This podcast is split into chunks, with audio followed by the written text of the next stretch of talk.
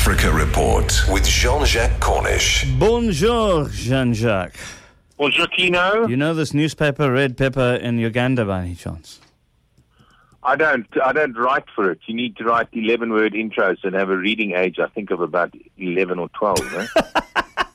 Yeah, no, we want to get that editor on. I mean, they're p- um, posting or at least publishing a list of allegedly like 200 allegedly gay people, openly gay people. They've posted Red, on their front red page. pepper. That reminds me of the joke about the guy on South African Airways who asked for some black pepper They Give him the Sowetan. his meal, and they brought him a copy of the Sowetan. Love it. Now let's talk about Boko Haram. Now Boko Haram getting more active and more brutal in Nigeria, which means uh, good luck. Jonathan's good luck is running out. Well, he's used very, very strong language about what happened yesterday, as he should. They had a state of emergency in the northeast to try and stop Boko Haram. Boko Haram, whose name means education is wicked, they have killed 300 people just this month.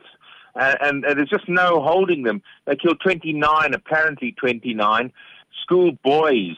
They moved in on the school hostel while they were asleep, killed the boys, slit their throats, shot them dead, set the hostel alight.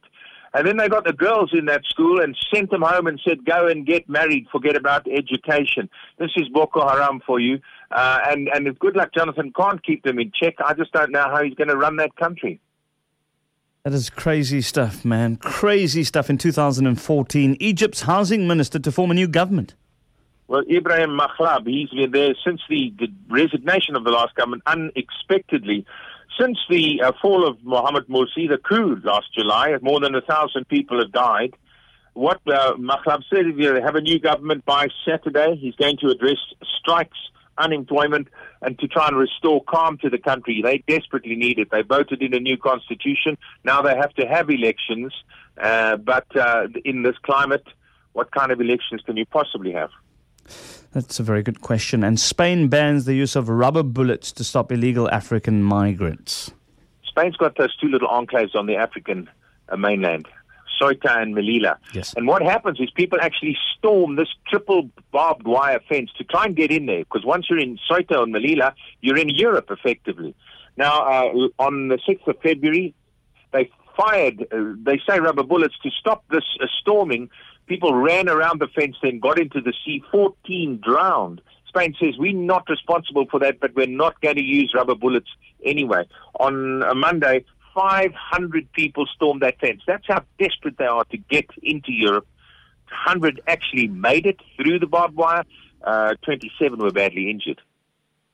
Yep, and I think we need to think of ourselves and the things we complain about in this country and remember what other people on this continent have to go through in order to get their freedom. JJ, uh, the whole issue on Uganda, government's been very quiet about it. How do you read into that? I know Dirco said that they're going to um, get some clarification from Uganda, but do you think that's A little enough? tepid, you know. Uh, I think, okay, I understand that they're saying we are a, a bastion uh, of uh, tolerance, constitutionally enshrined.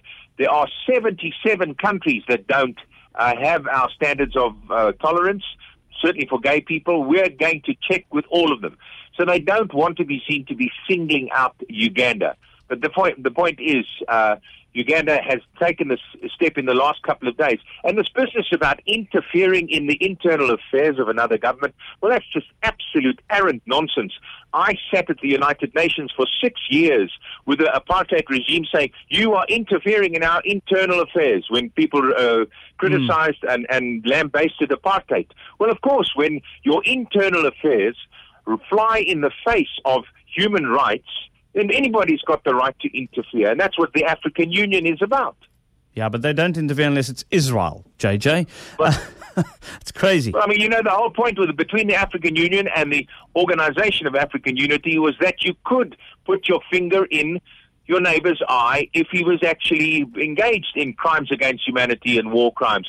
In, in fact, you know, gross abuses of human rights. Exactly. And, and that's why we should be saying to Uganda, no. There we go. JJ Cornish there. Thank you very much for that.